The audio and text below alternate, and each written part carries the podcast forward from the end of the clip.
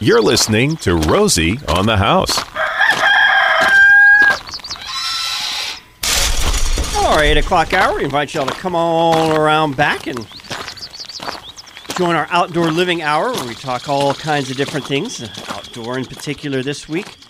We've got Jay Harper in. If you've got a question about your garden, trees, bushes, shrubs, whatever the case may be, anything you plant, grow, or don't want to grow outdoors, you can jump on the line and talk to Jay at 1 767 4348. That's 1 Rosie for you. In this hour, I think it's going to take up a pretty heavy turf team. We've got Brian Johnson, the athletic director from ASU. He's joined us uh, in our 7 o'clock hour talking about getting the ASU field ready for the last 34 years for uh, Saturday football. I thought, you know, this probably be a pretty good time to, to, to talk turf.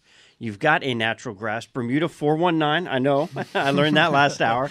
The actual breed that you grow on uh, on ASU Stadium, and he's going to join us this hour talking turf. What? Uh, we're not quite to the point yet. We're transitioning for Bermuda to rye. We've got a few more months of Bermuda, or weeks maybe. W- weeks, yeah, not months. Um, a lot of golf courses have have started uh, the process of overseeding already which they kind of have to from an economic standpoint. We've talked about that before. They they always go a lot earlier than we would ever recommend a homeowner to do it, um, just because of the size and the scope that they have to. And and now all of a sudden the weather's really nice. People are going to want to play golf, and uh, they can't afford to lose that revenue in the first week or two of October when uh, you know all, everybody's clamoring to get back out there on the golf course. They want to be ready for that.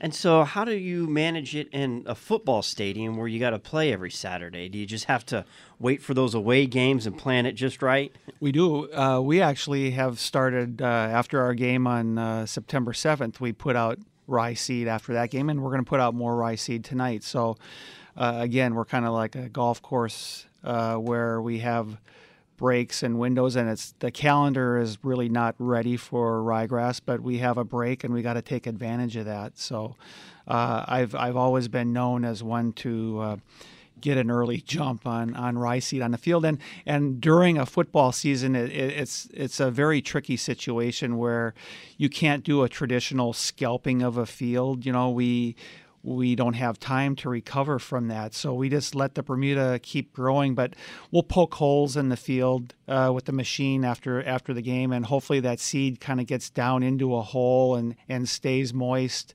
And that way we don't really have to scalp the Bermuda grass, and we can get some rye uh, established in that Bermuda grass.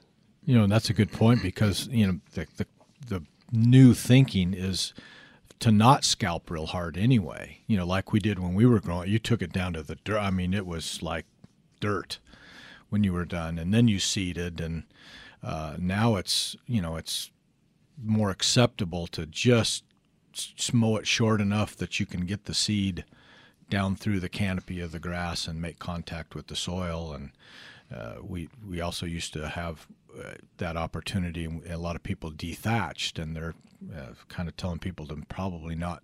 That's probably not a good practice to do in the fall. That should wait till your spring, summer. You know, so the Bermuda can recover after you've dethatched. So, you know, obviously there's a great example of not scalping hard and having a, a successful ryegrass lawn. You can do the same thing at, at your home. Is not not you know, not you want to start mowing it shorter. What I would recommend people do is take the next couple weeks and start lowering your mowing height so that you're not stuck with, you know, 16 bags of grass clippings and, and all of that at one time, you know, and, and ease into it, and then you'll be ready to, to seed it. One triple eight seven six seven four three four eight. That's one triple eight Rosie for you. If you'd like to join the conversation or ask a landscape, plant, garden question. In our uh, transition time, you, have got rye and Bermuda at the same time. How long does that take uh, if it was undisturbed? You plant your rye, you stay off of it, your lawn. How long does that take for the rye to come up and get a good coverage? Well, three and a half days after that seed we put out after our uh, second football game, I had quarter inch long green hairs coming out of that seed. So now it's warm and I'm running a lot of water, so it's like ideal conditions to germinate the seed. but then it's probably a little bit warm for that uh, ryegrass to thrive.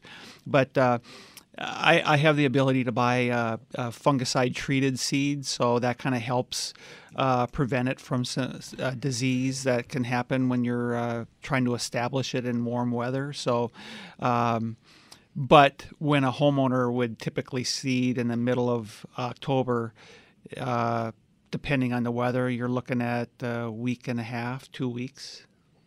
Yeah, usually if you if you do it by October 15th, which has always been the magic day for me for homeowners. It's just if you want to pick a day, 15th October. You should you should have a, a lawn that's been mowed and trick or treaters can walk across it on Halloween night. So, you know, 2 2 weeks. It's it's up and probably had its first mowing. I've seen a lot of commercials in recent years on seed technology, and you know you see them. They've got the blue coat that goes over the seed. And uh, have you experimented with any of any of that?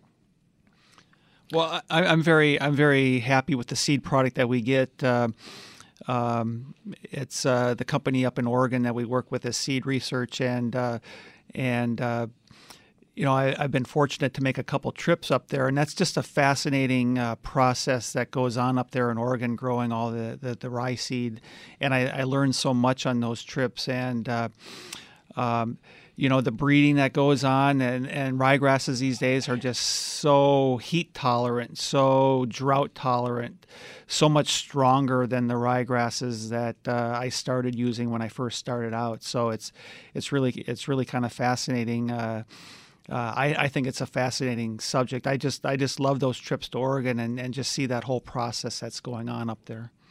You know, many many many years ago when I first got in the business, so this would have been in the you know 70s. We and and perennial blended ryegrasses were were kind of a luxury. You know, most people used annual ryegrass if they did any overseeding at all. And uh, Northrup King had a seed called Medalist, and it was coated. So way back then, they were doing coated seed, you know. So and and it's now kind of come full circle that you know they're doing that. So that's that's been going on a while, but uh, but that was you know very few people could afford medalists. You know, it was just you know I think we sold two bags a year or something like that. you know, it was a luxury to to buy that, and as opposed to everybody bought the cheap old annual ryegrass seed, which nobody buys anymore, hardly. Um, you know, it's hard to mow and wet and thick and gooey but, and stains everything. So, good buy a good perennial blend, a, a blend of perennial ryegrass seed, and and you should have good success. There's lots of them out there, and they're all pretty good uh, from a homeowner standpoint. What kind of coverage do I need if I've got you know how many pounds per hundred square feet of seed do I need for a good thick green rye? Well, I'm sure it varies. You know, I know golf courses do a different rate. A homeowner probably you know, a pound, a pound and a half. So about 10 to 15 pounds per thousand square feet has always been, you know, very adequate. Um, you can go heavier than that, but if you go too heavy, then you can get into some of the disease problems. Yeah, we, we put out 15 pounds per thousand after that first game, but it, it, it's, it's a different situation where um, I'm not getting 100% of that seed germinated. There's some that's sitting on the surface that I'm picking up with my mower. Uh, there's some that's getting damaged by the next football game before it really has a chance to take root. So uh, that's why we keep kind of spoon feeding that rye after every game. So um, the exact percentage of germination at the end of the year, it's really hard to calculate that. That's uh, that's one of the problems with overseeding during a season. Well, I think we've got a first of a kind caller on the line. If I understand the screen right, we've got Gene and El Mirage, and he needs tips for his little league field. oh, cool. Gene, welcome to the broadcast. Hi. Good, good morning, everyone. This is Gene Felker. Um, I'm with El Mirage Little League, and we. I'm just seeking some tips, maybe from Brian. Um, uh, we're going to overseed, and I'm not quite sure where to get some good seed. And if if he had uh, any methods on helping round up some volunteers um, with his years of experience, getting getting these kids to help. If he has any tips to uh, help getting our field ready now for springtime. Well, how old are these little leaguers? uh, uh, from eight to twelve. Well, you got a good volunteer base right there. That sounds like you got a lot of uh, yeah. When I was eight, eight to twelve, I would have been happy to work on the fields. I, uh, that's just me, but uh, that's an interesting question, Gene. Uh, uh, you know, we, we get our we get our seed at uh, from Ewing Irrigation. They have a a, a lot of different uh, varieties, uh, a lot of different uh, like a stuff that's for a homeowner, all the way to the professionals. So. Um, you had mentioned Ewing as a supplier. Uh, is that where you get your seed as yeah, well? Yeah, they, they, they have an agreement with uh, with Seed Research up in up in Oregon, and and uh, so you know we buy a higher end seed from them, but uh, they also sell uh, seed that's a little bit cheaper that that a homeowner would be very happy with. And they've got a location on Bell, just east of Grand. It's pretty close to El Mirage. Yeah, yeah.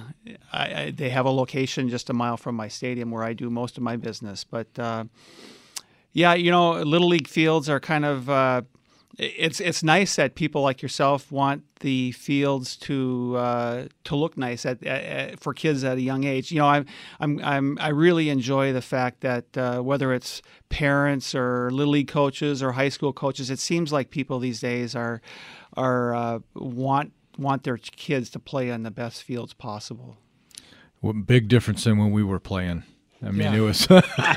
when you talk about differences, I mean, there wasn't. They didn't overseed. There was, you know, you got what you got. Flood irrigation every two weeks, and by the end of the season, you were playing on dirt, and hopefully, you got most of the rocks up.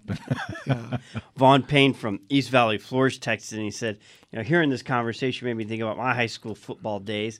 Said October the fields virtually had no grass, but the worst was playing in St. John's. They converted the rodeo arena to a football field with about four inches of snow that they didn't even clear. They just painted on top of the snow red stripes for your boundaries. That sounds pretty. That sounds pretty rough. That's pretty rough. a little different. It's home field advantage. On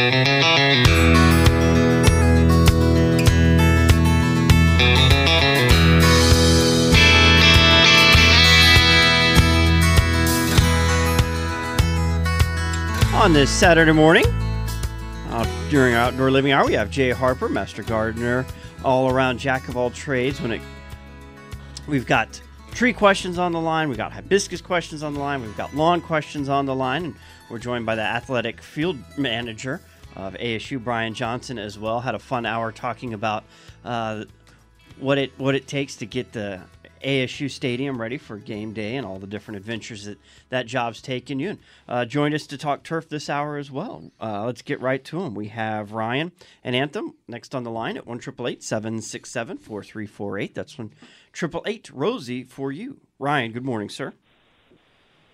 Good morning. How can we help you? Well, I bought some five gallon hibiscus uh, plants, and I'm worried they're not going to survive. I put them in a raised garden, and I'm not quite sure how much I should water them because after just two days, some of the leaves started yellowing, dropping. The flowers really aren't opening. And I'm curious if that's just part of it transitioning out of the pot into where I planted it, or if I'm giving it too little, too much water. Well, eh, you know, the thing with any plant, and, and hibiscus probably especially, is they, they were probably raised in a greenhouse. Um, depending on how long they'd been sitting in the nursery, it might not have been that well acclimated. You planted a couple of days ago, so it's cooling off, uh, and the temperatures are going to start helping you now. But you you you shouldn't uh, worry too much about a, a yellow leaf here and there on hibiscus. Just make sure you don't overwater it. Give it a good good watering. The you know as you're planting it, uh, even run the water kind of as you're filling the hole in. The water will help settle the the soil uh, as it's filling in, and then you know keep it pretty wet that first day or two. I don't think you could overwater it, but now that it's been in a couple of days, you want to start let it gradually drying out. Uh, not to the point that the hibiscus is wilting, but but you know maybe a couple of days and then water it, and then maybe go three or four days and then water it. But when you do water it, make sure you give it a good enough watering that you're getting the water all the way down past the, the root ball. So not just a couple of minutes or not just spritzing it, you know, out there, just squirting it like you're hosing the sidewalk off. Let the hose run good or the drippers or however you're watering it run long enough that you give it a good soaking. Um, it's not uncommon for flowers to that are buds that are on there to to uh, fall off or not open up as new planting. And of course, hibiscus flowers only last a day or two anyway. Um, so that's I I wouldn't be too concerned. We appreciate the call. One triple eight seven six seven four three four eight. All lines are full as we take a call. Uh, it's a good opportunity for you to get on the line. We're going to skip Shar. The radio is on in the background. Let's go to Mark. We'll come back to you, Shar. Don't worry. Uh, Mark in Mesa wants to talk about replacing a, a Santa Ana lawn. Do I do I have that right, Mark? Yeah, thanks for taking my call. Um, I have a 28 year old Santa Ana lawn that I've just been thinking about getting rid of and putting in a different type of Bermuda. Um, one question is, am I crazy? And two, if not, what would be the best process? Are you happy with your lawn? Uh, like, is there something particular with the uh, Santa Ana that you don't like? You know, I liked it in the beginning, but now I'm having trouble. It's getting a little bit patchy. It seems to really accumulate thatch, and I, I have my sprinkler system all set really well, and I thatch it. I've aerated, but the lawn just seems like it's running its course. Well, you know that was that. You know when Santa Ana first came out, I'm going to say in the early '80s, maybe. It, it it's probably the prettiest green I think of all of the Bermudas. It's a beautiful grass, but it is very thatchy, very thick, grows very fast. It was we had a lot of trouble with it, people not being able to mow it frequently enough, and you'd get that brown scalding or you know uh, burning because you'd mow it too short every time you mowed it because it had grown too much. It had grown too much, and it did develop a lot of thatch, but. Um, uh, it it's uh, it's your call. I think you know. I mean, 28 years is is pretty good value out of something. So um, I think there are better uh, hybrids out there than Santa Ana anymore. I don't even know if Santa Ana is available anymore. How, but uh, how would you transition Bermuda when people call and say, "I want to get rid of my Bermuda grass"? You know, it seems like it's a very labor intensive process to get that root structure out. Could you just put a different Bermuda in and hope it takes over? Would he have to do a complete kill off and then reseed? Yeah, you'd probably have to spray that uh, and then sod cut it out and then uh, put a new variety in. And, and, and there are other varieties for a homeowner, uh, Midiron, uh, or they call it easy turf, that uh, don't require as much mowing and, and you can cut them very easily with a rotary mower that most homeowners have. Um, it's it's it's a lot of work. So, uh, but if you want to enjoy your lawn, uh, maybe it's time for a switch. Now I've got a curious question. You take care of how many square feet is a football field? hundred yards by hundred. Two acres. Two acres. Mm-hmm. How much lawn's at your home? I, I, don't have any grass. Busted. Yeah, I, I, I leave it leave it at work. Yeah.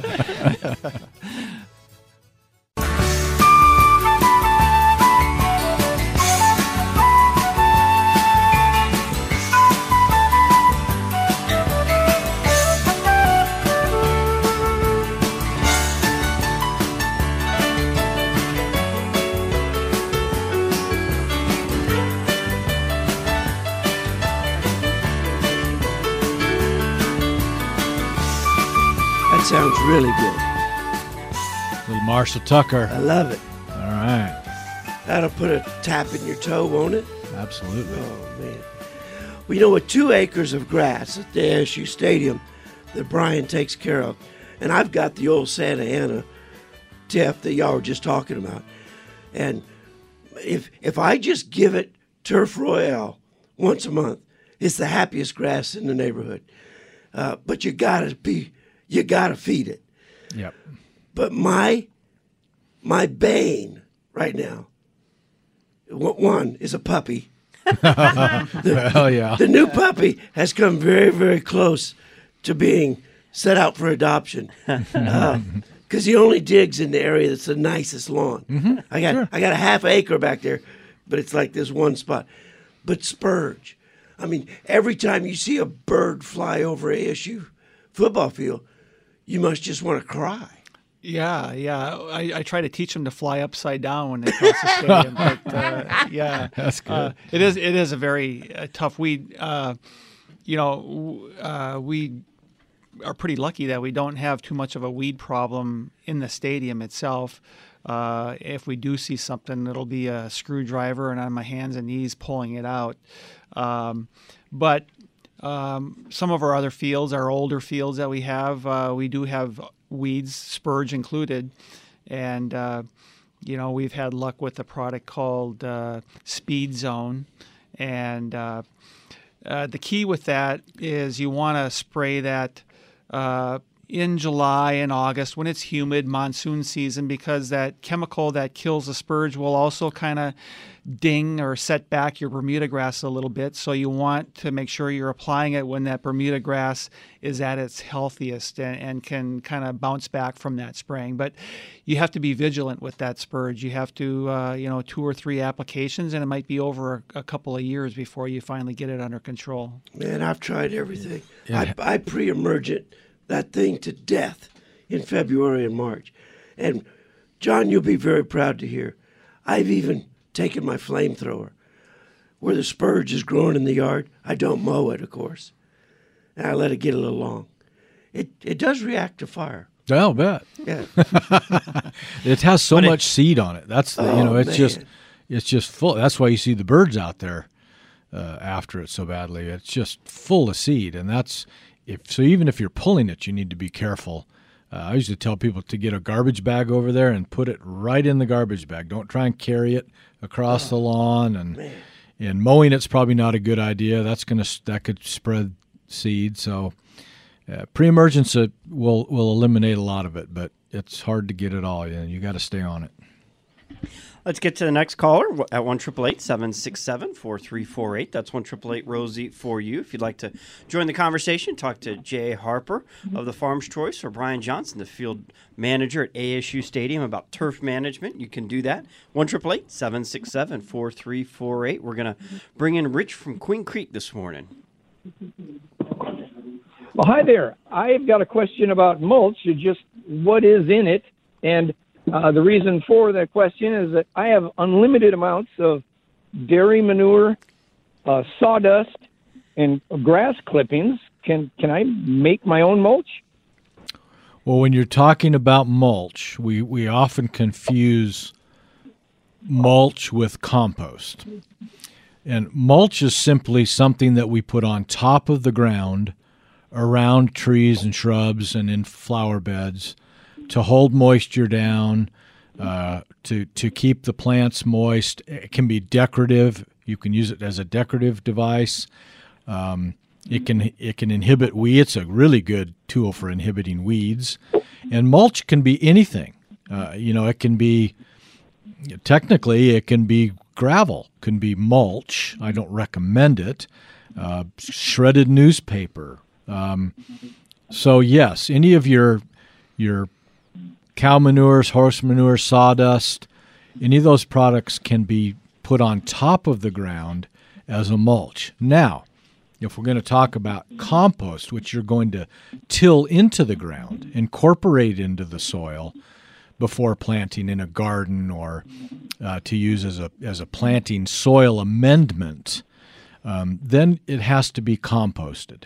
And you would want to take your cow manure and sawdust and grass clippings and start a pile somewhere or have a container that you can put it in and let the natural composting process break that stuff down, get the ammonia out of it, and, and get it, you know, so that it can then be used into a, in the soil without robbing the soil. What'll happen if you take raw manures or any raw organic material and you just incorporate it in the soil, when it starts decomposing or composting, mm-hmm. which it's going to do no matter what you do, if it's down in the ground, the microorganisms that that nature uses to break that material down need nitrogen. And so you're robbing your soil of nitrogen to break those down. Plus, you can get some problems with with the process of breaking it down with heat. Compost can get very hot. In fact, one of the ways that we create compost is it needs to reach a temperature of 135 degrees and stay that way for a couple of weeks and then be turned a few times. So, mulch or compost depends on what you're really doing with that material as to what how you need to handle it. And I'm curious, Rich. You said you have an endless supply. Do you manage a dairy? Um, no, I just live in the area, and I, I guess maybe the term I should have used is potting soil. I, that's Okay, well- to start. Pot, making a soil or a compost would be the same thing. You've got to compost that stuff first. It, you you want to you want to set it up in an area where you got some space, and you can mix some, uh, you know, those products together and turn it and use some water to to get that process activated and started and get it up to temperature, and then turn it and get it up to temperature and turn it until it won't get up to temperature anymore. You'll know when you've you've created a, a soil or a compost with it.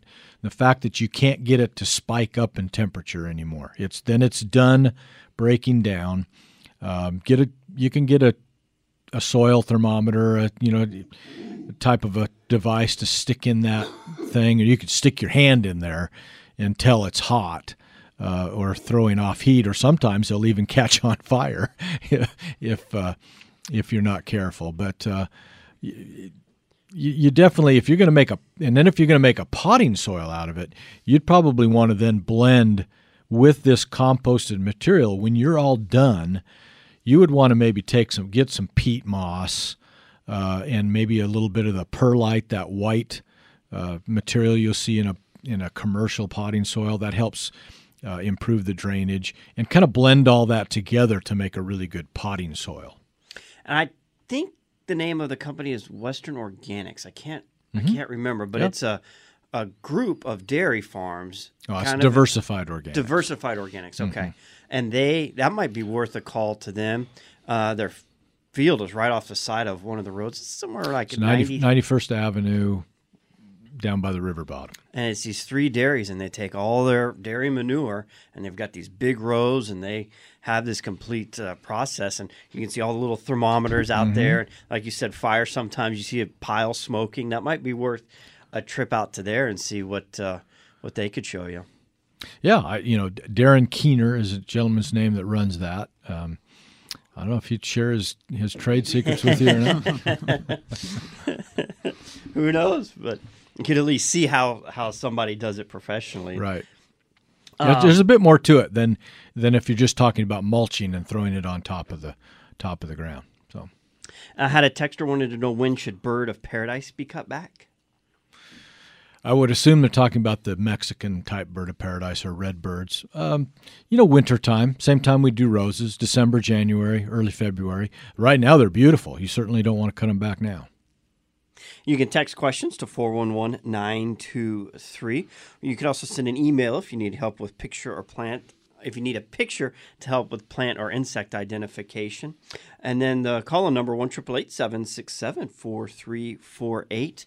Uh, We tried to take Shar earlier and uh, she couldn't hold on any longer but wanted to plant a fight. I'm sorry, a sissoo tree. And she's got people trying to talk her out of that. The, the pros and cons of sissoo. Well, you know they they have uh, they have a well not a reputation. It's a deserved uh, notoriety the, of sending up root shoots, root suckers. Um, it, it would depend on where it's being planted. Um, if it's in a grassy area where it's going to get a lot of water, uh, that that can be troublesome. And but we tend to have more problems with those trees when you cut them down. When you decide people panic, they hear about this awful tree that's going to do all these awful things. Um, well, if it's not doing it already, that it, it may not. Um, but once you go to cut it down, then you got to get on top of it. They have this survival mechanism, I, it, for lack of a better whatever to call it. But once once you cut that tree off, then it's just Every root It just every root starts wanting to grow a shoot of a tree. Um, there's some things you can do to control that. Um, but uh, If you know, plant- it, so it, it, that's a classic tree that you want to make sure the place you're putting it is where you want it to be, because you never want to try and cut, you never want to cut it down because you got it too close to something or whatever, and they get big. So They give it a do get big. My neighbor planted about, I'm going to say 20 of them. Um, I'm trying to remember. It's, it's been 14 or 15 years now.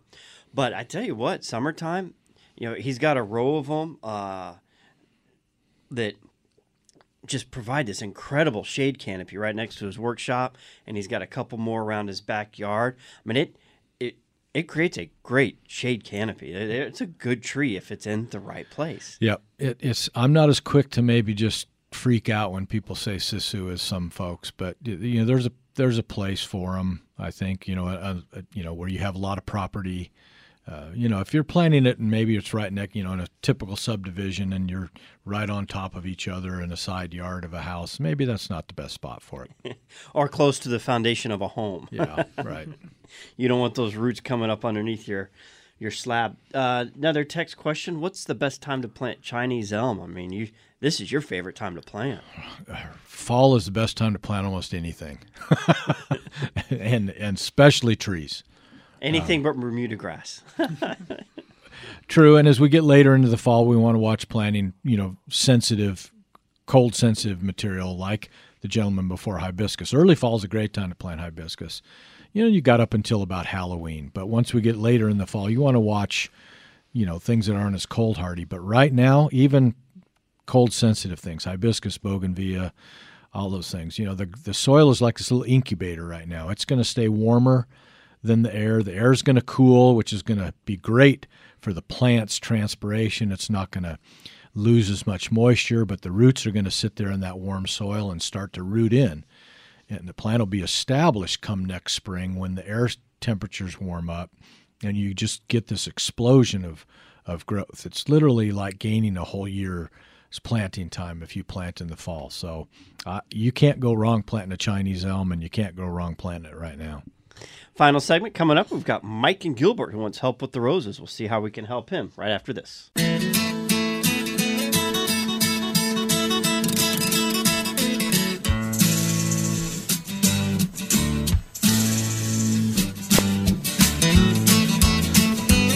We're going to go out to Gilbert next. Bring Mike into the conversation, who's looking for a little help with his roses.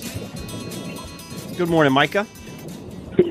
Hey, thanks for having me, guys. Yeah, I'm out in uh, Morrison Ranch, and we've got some pretty strict HOA guidelines, and I've got four rose bushes in the front yard that just look awful every year. They look like Charlie Brown trees. I was wondering if you could give a little bit of advice on helping these guys grow. Well, roses are going to look pretty tough about this time of year. That's just normal. But now is the time. In fact, I'm going to do that this exact thing this weekend with my roses. Is you give them a little little haircut, get rid of some of that burn up yellow looking foliage. So a, light trimming or grooming, I would call it, and and give them a good fertilization. And with these nights cooling off and and uh, the weather starting to get cooler, they're going to perk right back up. So uh, it's just it's just having roses. If they're on your case about them not looking good, yeah, I'll tell them to get a life. One thing that will help you on roses, we talked about mulch before. Uh, putting a good layer of shredded bark mulch around your roses before summer sets in is is a one good way to kind of cool their roots down. Will help them survive that summer a little bit, but even then, they're just not going to look their best, you know, at the end of summer. We appreciate the call. Let's go to Roland and see how we can help him on a citrus question. Good morning, Roland. Good morning. Uh, thanks for taking my call. I got had this lemon tree. Start of the spring, it looked really good, growing like a weed, just like the other citrus we've got. It was three years old, and then one branch, just almost overnight, all the leaves died, and then the the branch itself eventually died. So I cut it off, and then another branch died, and it's till half the tree was dead, gone, and then uh, a week ago, all the other uh, leaves on the tree died. so I'm going to replace it. But do I need to get the dirt out that I have it planted in too? I don't know why it died.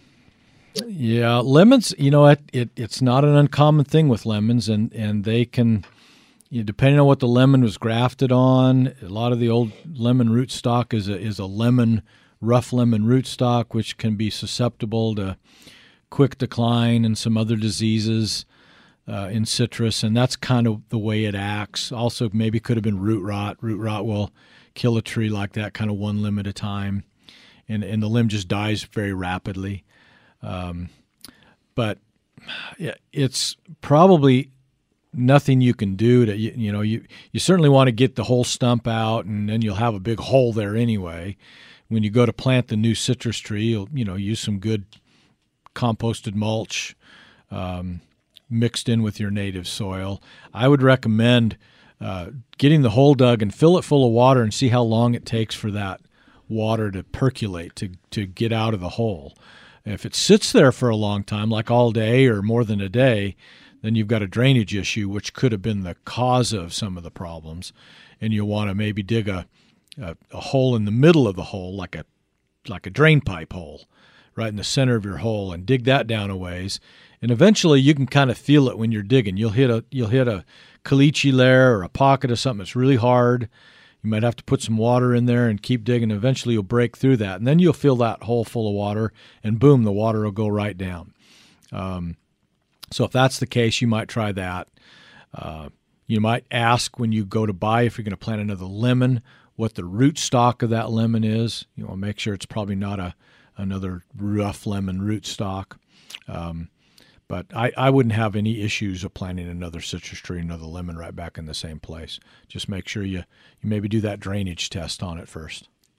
We appreciate the call. Good luck with your next lemon tree. That is always aggravating. And you just like, it was so fine the other day, but you know, it happens. it's life. Yep. Literally. Well, we appreciate uh, y'all joining us this Saturday morning. We do have a couple text questions that we'll follow up with and uh, email with a grass question. We'll take care of those during the break. Uh, Mr. Harper, thanks for your Saturday morning. Always fun. And introducing us to Brian Johnson, the yeah. athletic fields manager of ASU. We Go had Devils. A, a, lot of fun talking about the ASU stadium and then uh, grass turf conversation this hour. It, it, has been a it's been a really fun morning. I like I said I've, I've been a fan of your guys for a long time and listen all the time. So this is a treat for me. You got to have something to do while you're out there painting grass. That's right. That's right. yeah, the podcast now and your smartphones.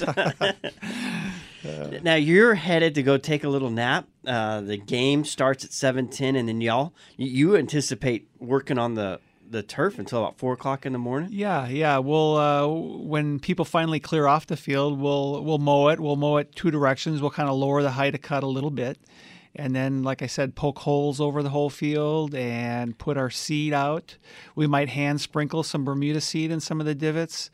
Um, and then we're going to put out a fungicide application and then a fertilizing application and then run some water. Now, did so. they leave the lights on all night for y'all? They do. You... there's crews cleaning up the stadium. So uh, yeah, while they're cleaning, we're working out on the grass. So uh, it works out. Thank you, gentlemen. My pleasure.